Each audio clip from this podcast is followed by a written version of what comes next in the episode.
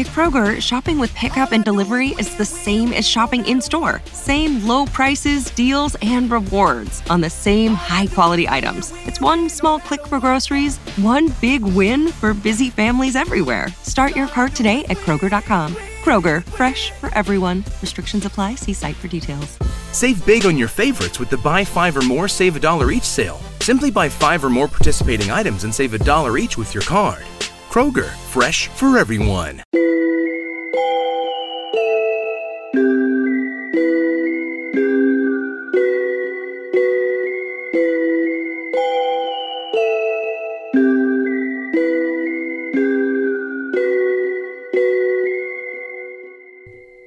I have tried to record this like five times, so let's see if it finally works.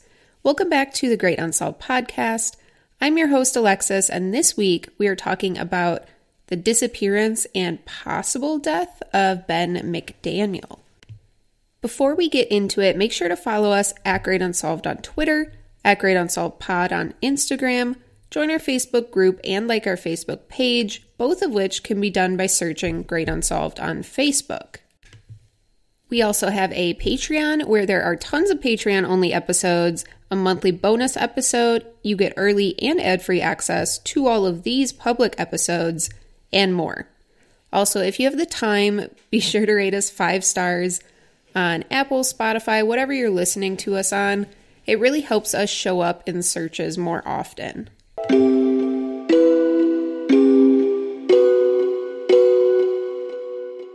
So let's jump into the case of Ben McDaniel.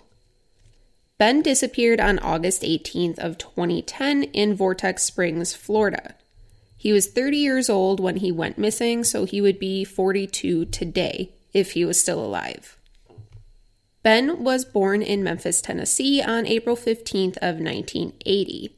Around 15 years old, he discovered he loved scuba diving, so he just kept doing it.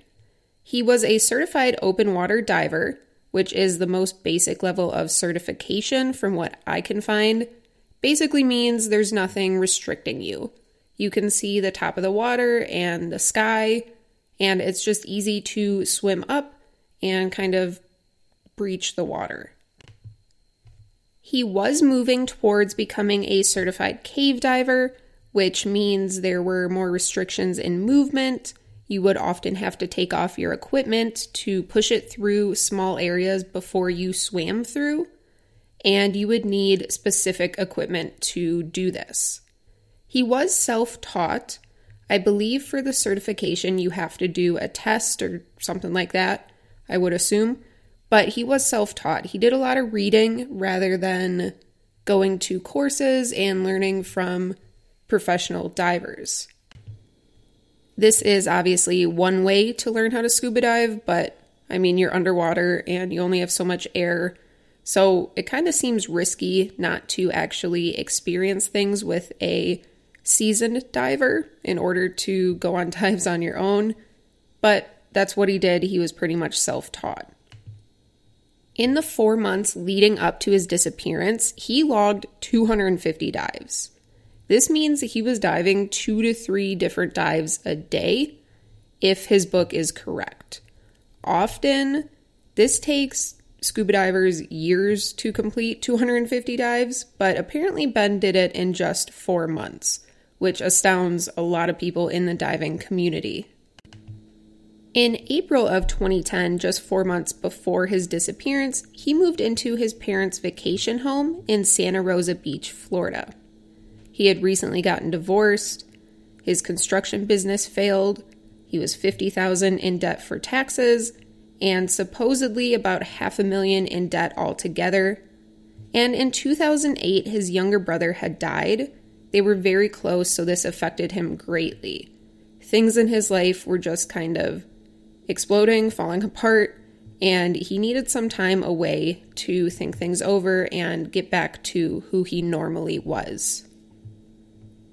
Because of him living in his parents' vacation home in Santa Rosa Beach, Florida, he regularly dove in Vortex Springs because it was not that far away and it was a really renowned diving spot, so it worked out great for him. In early August of 2010, the same month he disappeared, he told his parents he was working on getting a diver instructor certification so that he could start a diving business and either take people on dives or teach other people how to dive, something like that. So let's get into the disappearance. On August 18th of 2010, Ben had done two earlier dives.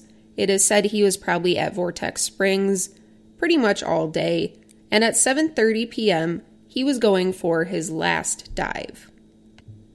Vortex Springs was said to close around 6 p.m., but if you purchased a certain pass, you could stay and dive later, so it's assumed that this is what Ben did. Around 6:30 p.m., before his last dive, he called his mom, but it went to voicemail.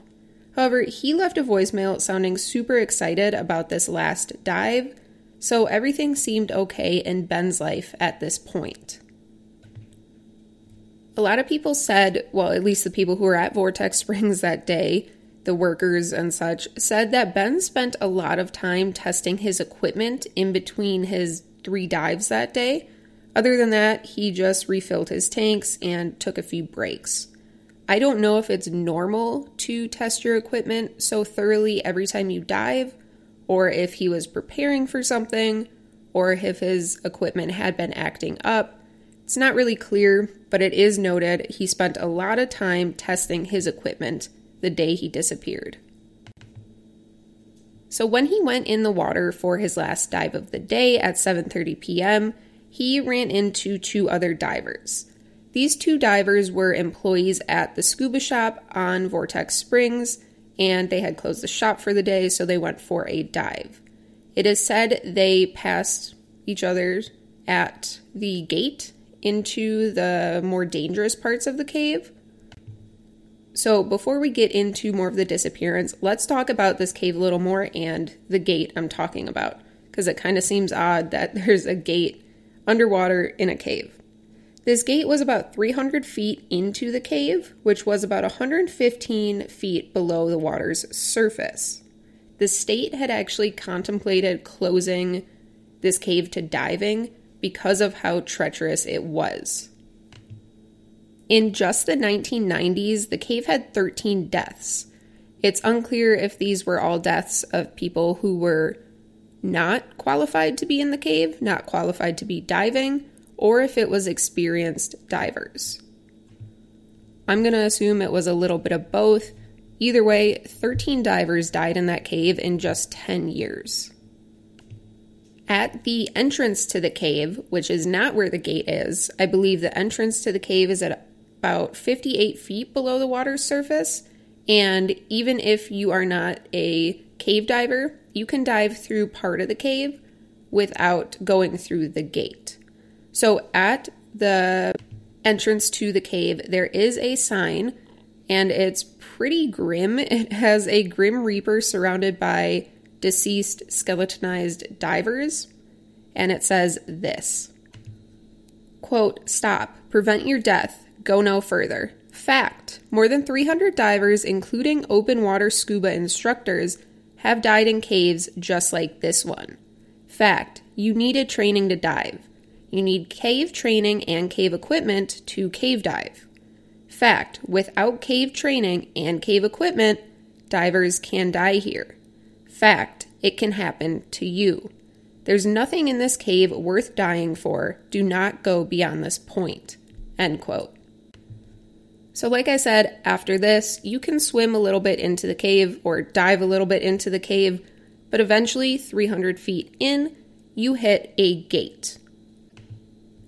This gate was supposed to be always locked, and you could only get the key from the dive shop if you gave them your cave certification, your cave diving certification. Then you would get the key, you could dive down, unlock it, do your dive, when you came back out, you would lock it and bring the key back in order to get your certification card or paper back. So around 7:30, Ben passes these two employees diving. They're coming out of the cave and Ben keeps going towards the cave. Well, towards the gate. After these two employees surfaced, one went back down to let Ben pass the gate. He wasn't supposed to because Ben did not have his cave diving certification, but he felt it was the safer option. He thought that if Ben was trying to get into the cave and started messing with the gate, he would get stuck and then nobody would be there to help him and he would drown. These employees also knew Ben very well because he often dove at Vortex Springs.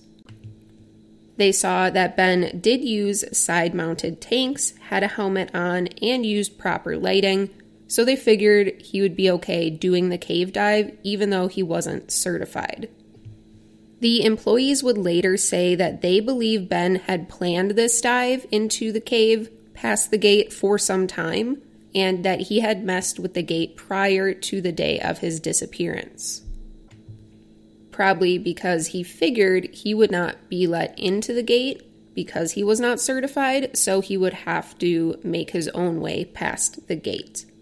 Once the gate was open for Ben, employees left to get coffee because they were done for the day.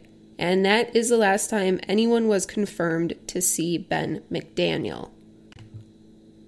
Two days later, on August 20th of 2010, one employee arrived back to Vortex Springs, one of the employees that had let him in past the gate that night. And they were worried to find that Ben's truck was parked exactly how it had been two days earlier. So, this employee started asking around to see if anyone had seen Ben in the last two days, and when he found out that no one had, he called the police. The police immediately contacted Ben's family and got a dive team together to go into the cave and get his body. They were ultimately looking for a body at this point, as if Ben was still down there, he did not have enough air with him to survive these two days. It is also said that at some point they brought in cadaver dogs, and these dogs alerted to the spring. Police also found the truck locked, and his wallet, ID, and phone were inside. In his wallet was $1,100 cash, and there was no sign of foul play anywhere.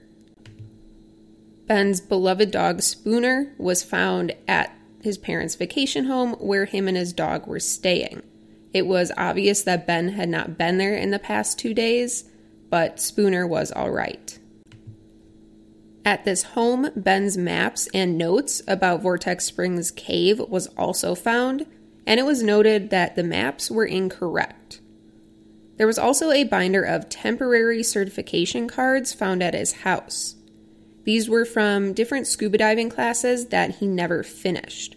So that's kind of worrisome. Maybe he had been using these temporary certification cards to get into places he wasn't supposed to, and that obviously could have put him in great danger. Before we jump into the search, let's talk even more about the cave. So, at Vortex Springs, people were able to swim, snorkel, paddleboard, kayak, and obviously scuba dive.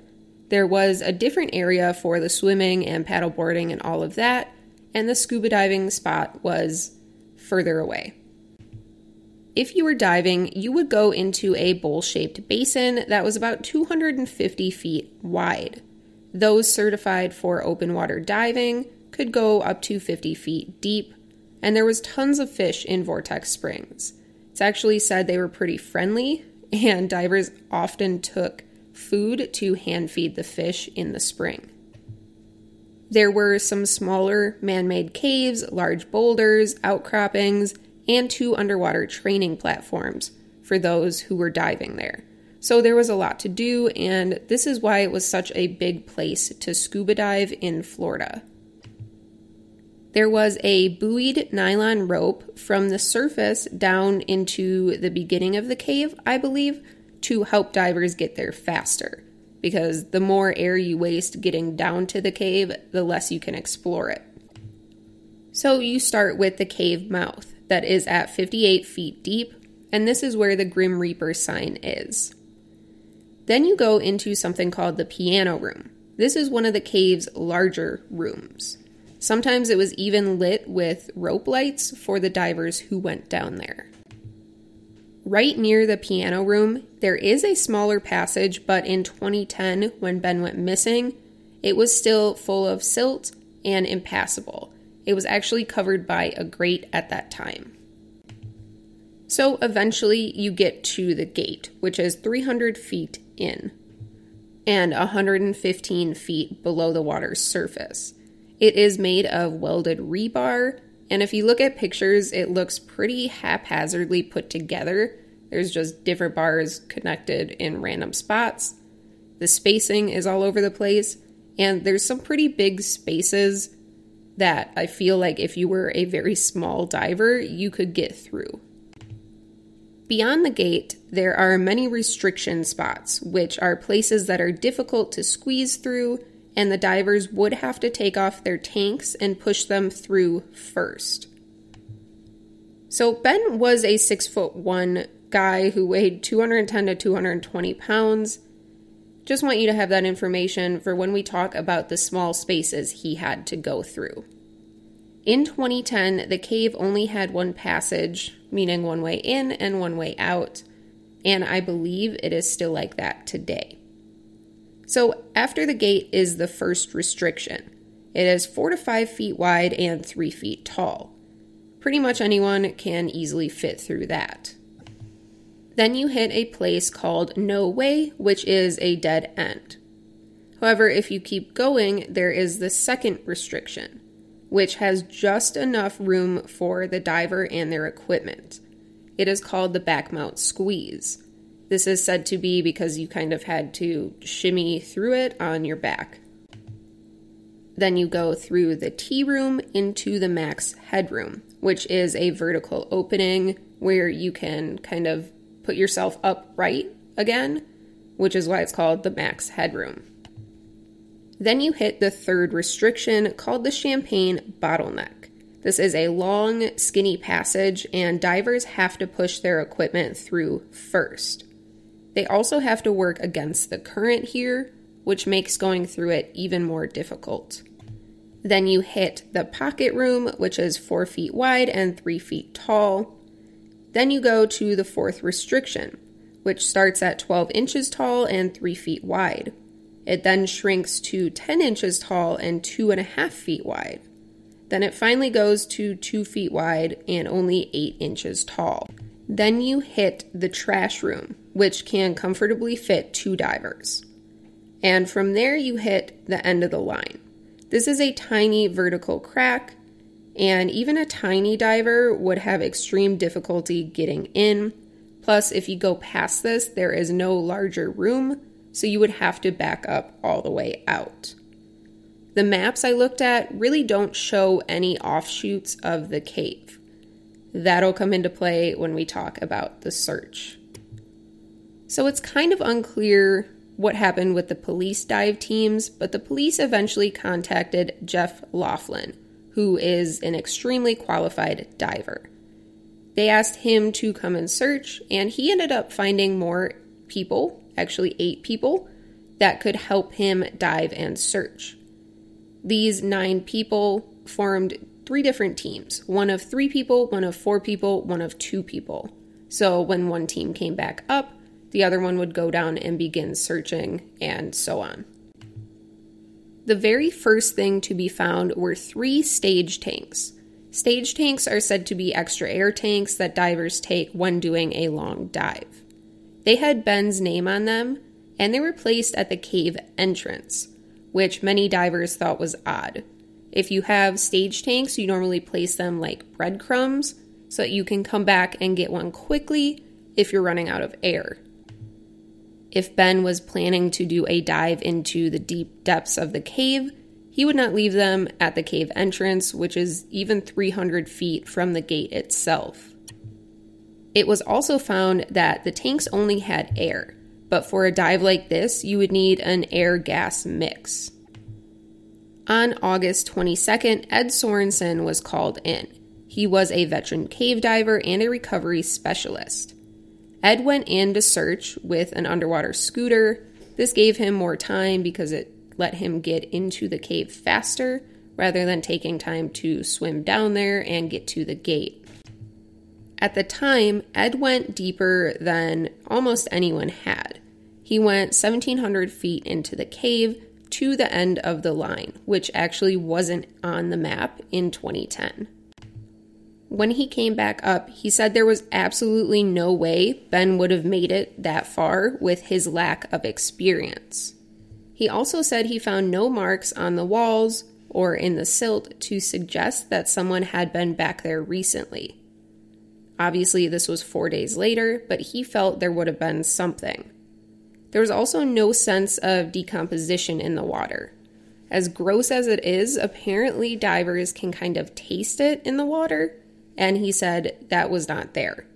There was also no fish in the cave that would have been there to feed on a decomposing body. He thought that if someone did try to go into the end of the line, that really small crack at the end of the cave, they would never be able to get out. However, Ben's family was still adamant that he was deeper in the cave than anyone would go. But after finding really no evidence at all that Ben was in the cave, divers stopped searching. Ben's parents got the police department to use their ROV to look into the cave after offering to pay the $54,000 if it got lost or damaged. However, this gave them no more information than the divers did. Eventually, Steve Keen, the man who originally surveyed the cave in 2003, came to do a search for the family. He ended up doing seven dives to the furthest parts of the cave and didn't find anything. He said, quote, if he's down there, I don't know where he'd be, end quote. However, the family still thought Ben was in the cave, so they put out a $10,000 reward for anyone who went in to find Ben. The diving community was really mad about this. They thought it would make unqualified people go in there, get hurt, maybe get killed, and they were kind of insulted that they went in and the family just didn't believe them, even though they had so much expertise. When no one took them up on this $10,000 offer, they raised it to $30,000.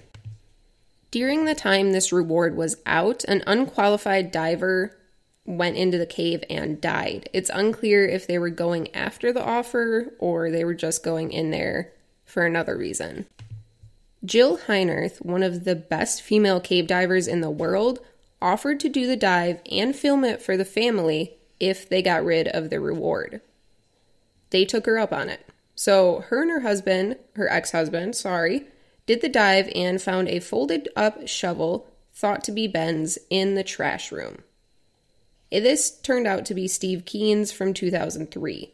So, what seemed to be like a good lead at first turned out to be nothing. There was 30 separate tests done for decomposition in the water, and they came back negative, suggesting Ben was not down there. Ben's family finally began to think that he was not in the water at all, but that he was murdered and the disappearance was used to cover it up. It's noted that many of the employees at Vortex Springs had criminal records, including the owner.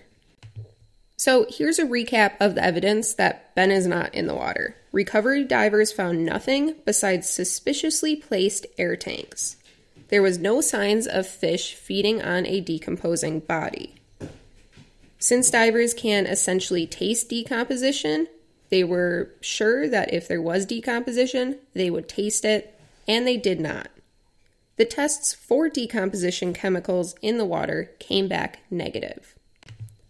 So let's go over some theories. Number one is that he's still in the cave and he accidentally died. This could have been because of diver panic. If a diver knows they are low on air and are going to drown or they are lost, they will start thrashing about, which can bring up the silt and essentially make them go blind. Divers can often wedge themselves into tight places where someone normally wouldn't fit, which is one reason why his family might have been thinking he was further in the cave than anyone thought. So they think he got to the end of the line, realized he didn't have enough air to get out, panicked and pushed himself further than someone could normally go. This would then result in him drowning and his body probably being trapped. But you would think the equipment would be found at some point, and none was. There was also no evidence of decomposition in the water. This one goes with the same idea that Ben accidentally died in the cave. Maybe it was a cover up. The owner, Kelly, admitted to being there late the night that Ben disappeared. So maybe him or an employee noticed that Ben never came out, found him dead in the cave, took his body out, and buried him in the swamp nearby or somewhere else. Another death would be bad publicity, so maybe they didn't want that to happen. However, why would they cover up this one and not cover up the death after it or any of the deaths before it? Then there is obviously the theory of foul play. Maybe Ben made it out of the cave that night and met someone who grabbed him with his gear still on, killed him, and put him somewhere else. Or maybe another diver went into the cave that night, found Ben, killed him either in the water or out of the water, and hid his body. However, we have no idea who this person would be. There's no evidence of a struggle in or around the water, and there would really be no motive for someone to kill Ben. Another theory is suicide. He would still be in the cave. Maybe he put on a front that he was okay, but he was spiraling because of the debt, marriage, anything else, and he wanted to end his life. He could have purposely went into the cave without enough air or put himself in a spot that he knew he would not be able to come back out of. And then he drowned. However, nothing has ever been found. There's obviously no decomposition in the water. There's no real offshoots of the cave where he could have done this. And why commit suicide by drowning? That doesn't seem like a great way. It just seems like there would be easier ways so I don't know. And then we have one that a lot of people believe happened. He voluntarily disappeared. Maybe he left his life because he needed change. He had too much debt, or his past caught up to him too much, or his brother's death was affecting him too much, and he just left. Maybe he went diving late so that no one would see him come out of the water and leave his life. However, we don't really know a motive for him doing this. And he left his beloved dog. His life was getting better. How would he have left? His truck was still there, and no one's come forward to say they gave Ben a ride that night. And why leave the over one grand in your wallet? That could greatly help you if you are starting over with no money, no job, nowhere to live. Just doesn't seem to make sense. I tend to lean towards he is either still in the cave because he died of an accident or that he voluntarily left. Voluntarily leaving doesn't make a ton of sense, but it makes sense why he is not in the water, why he hasn't been found, things like that.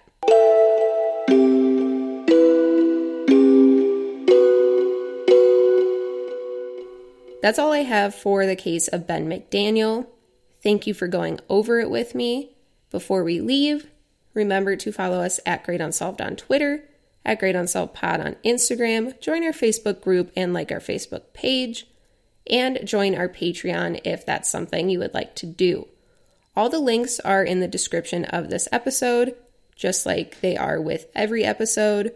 And be sure to give us a five star rating wherever you're listening to us if you have the time.